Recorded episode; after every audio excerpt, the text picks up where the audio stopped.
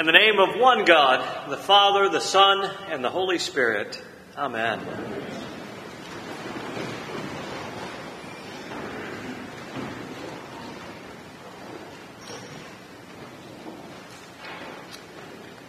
Some of you may have read, uh, there's a fabulous short story written by Flannery O'Connor. Uh, Revelation is the name of this particular um, short story. As I mentioned, some of you may be familiar with it, uh, some not. For those of you uh, unfamiliar, uh, the main character is a woman by the name of Ruby Turpin. Uh, and Ruby is an immensely um, smug, um, self righteous Southern woman. And the story is uh, Ruby Turpin and her husband Claude. She takes her husband Claude um, to the doctor, and they enter into this very small waiting room at the doctor's office, and there's only one seat left. Claude's been kicked by a cow, so Claude gets the seat, and, and she stands there waiting for someone else to offer them, uh, offer her uh, their seat, and it, it, just doesn't happen. And she begins um, to uh, talk out loud about how um, grateful she is that basically she's so fabulous. Uh, and it's such a shame um, that other people aren't. And she continues on in this sort of extremely condescending and self righteous way to uh, judge the people that are there in the waiting room along with her. As, as is so wonderful of Flannery O'Connor, she uh, she certainly understands the human condition. And in painting Ruby Turpin, she's painting you and me. The thing is, you and I have those monologues, but they're private. Um, they're in our minds, whereas uh, Ruby Turpin is uh, sharing them with everyone um, gathered there in the waiting room. And as she's going along, um, there's a young girl that uh, we later find out her name is Mary Grace, who is getting madder and madder as Ruby uh, and her mother um, talk about how fabulous they are, how grateful they are to be themselves, and they're thankful that they're not like other people. Uh, until the point comes that this young girl takes this large book that she's reading and hurls it um, into Ruby Turpin's face. And not only that, she jumps over the table in the doctor's waiting room and begins to choke um, Ruby Turpin and has to be uh, removed from her. And she's removed, and the doctor comes out and uh, and she's sedated. But as she's being sedated, she looks over um, at Ruby Turpin and she says these words. She says, "Go back to hell where you came from, you old warthog." Um, and so begins uh, Ruby Turpin's dilemma as she grapples um, with these words which had been spoken to her, this description of herself that she finds um, inaccurate. Well, I share all of that with you by way of beginning this morning because we have um, this fabulous parable placed before us from Matthew's Gospel, the parable of the wedding banquet. And it's important to understand the context uh, where this is in Matthew's gospel to understand uh, both the urgency uh, of this parable as Jesus uh, extends this invitation, the urgency um, within this, but also the tremendous grace within this parable as well. And it, it falls in what we would liturgically call Holy Week. It's following Jesus' triumphal entry um, into Jerusalem and shortly before his crucifixion. And Jesus is speaking to a people who are in many ways uh, like Ruby Turpin. He is speaking to uh, the chief priests and the scribes uh, and the Pharisees, and certainly not um, to them alone, because the reality of the living word of Scripture as it comes down and speaks to you and to me as well. But the people, particularly at the time that he's speaking to, were people um, who were in danger of missing um, the invitation of God um, given to us.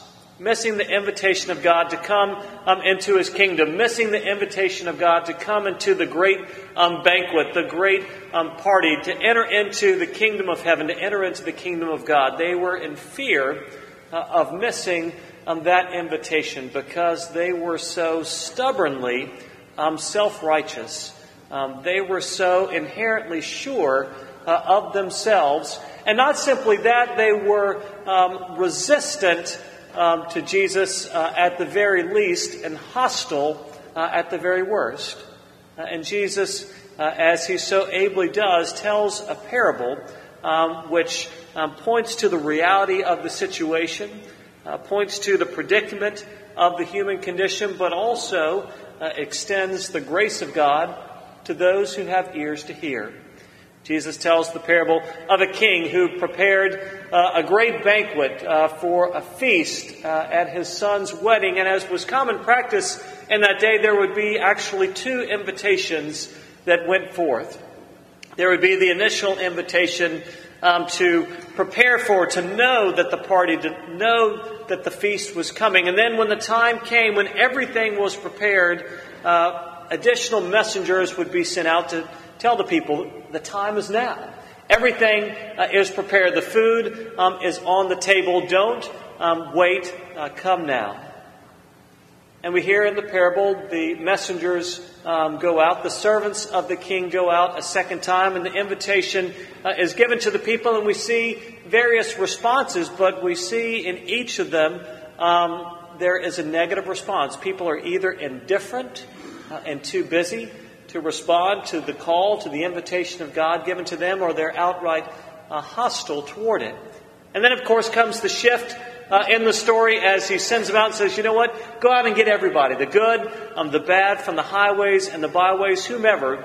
The offer had been given to these people. They're not receiving the invitation given. Go and gather in the good uh, and the bad and bring them in. And of course, we hear that wonderful word of invitation, that wonderful word uh, of grace extended um, to people like you and me. And then, of course, uh, it takes a funny turn, doesn't it, as we hear uh, that the people come into this wonderful feast, and then we hear that there's one individual as the king comes in to survey the people. There's one individual that doesn't have a wedding garment. Uh, and I don't know about you, but at first, to me, that, that seems sort of curious. Uh, I mean, they've just they hadn't planned to be there. That was to their great surprise that they were there, and, uh, and they're gathered. The king so, says, "Where is your Where is your wedding garment?" Uh, and then the next thing we know, of course, he's uh, he's thrown out. Uh, and it, I don't know about you. Gosh, that doesn't sound fair.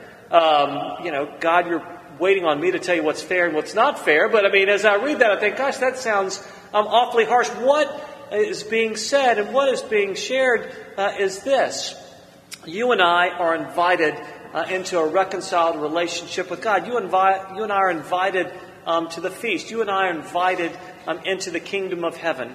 But the important point is this uh, the only way that we enter into that feast, the only way that we enter into that reconciled relationship, the only way we enter into um, God's favor uh, is by putting on um, the wedding garment provided for us by putting on um, Christ, by not coming in our own righteousness, but by coming through faith, through the righteousness of Christ, through our trust and His sufficiency and what He's done for us once and for all through the cross and through the resurrection. We are washed uh, in His blood. We are uh, made clean, not uh, on our own merits, but on His merits and His favor, which have been given to us. The one individual um, that's cast out brings the judgment upon himself by his unwillingness uh, to put on the wedding garment provided, by his stubbornness, uh, by his desire to come uh, in his own way, um, to come on his own merits, um, to reject the garment which had freely been offered to him. Uh, it is basically the judgment which he brings uh, on himself by his refusal to put on the garment um, provided by the King, uh, to put on Christ and to come forth uh, in that way, because that is the way um, that we come to God, not on our merits. That is the message of God's grace. We come not on our own merits, but on His. And it's what, in, in theological speak, we call imputed righteousness. And what we mean by that um, is this: is uh, the righteousness is not sort of deep down within us, and we just need to dig a little deeper um, or try a little harder or amend ourselves a little more, and then uh, we'll find the righteousness that is within us. Uh, imputed righteousness is a righteousness that comes from outside of ourselves. It's something that we receive as a gift um, through faith. It's trusting not in our own sufficiency and our own righteousness, but a trusting in the righteousness of Jesus, placing our faith uh, in Him. And that's the incredible good news uh, we are then um, clothed. We're then made worthy. How fabulously freeing is that? to know that it's not something to be accomplished by you or me, it's something to be received uh, in faith. It's been accomplished um, by Jesus. Uh, that word um, goes out to the people. That word um, goes out to you and to me. I, I, began by mentioning that story, Revelation, by Flannery O'Connor and, and Ruby Turpin, who initially was so sure of the righteousness that she had in and of herself. But after that encounter in the doctor's office, as the story goes along, she goes back home and she's, she's hurt uh, and she's angry and she goes outside and she begins um, to debate with God and begins to shake her fist um, at God. And, and she says uh, in the story, What do you send me a message like that for? How am I a hog and me both? How am I saved uh, and from hell too? And she goes on and she says, Why me? Why me? It's no trash around here that I haven't given to, and break my back to the bone every day working and do uh, for the church. And she works herself up into a frenzy and she shakes her fist at God and she says, Who do you think you are? And of course, the reality is, He's a God who saves by grace. He, a God who, in His great love and His mercy, has sought us in Jesus Christ. And through His cross, through His resurrection, has enabled you and I to be people who put on um, the wedding garment, people who are invited into the feast prepared for us uh, and the joy and the good news is it's not on our merits, but on His. Here again, um, the good news of God and the kingdom of God, a God who seeks us in the gift of Jesus, His Son, a God who clothes us in His righteousness. And I pray that you and I uh, might be people who, in faith, uh, gratefully, joyfully uh, receive that garment, and know the blessings uh, of His favor made available to us uh, in Jesus Christ our Lord.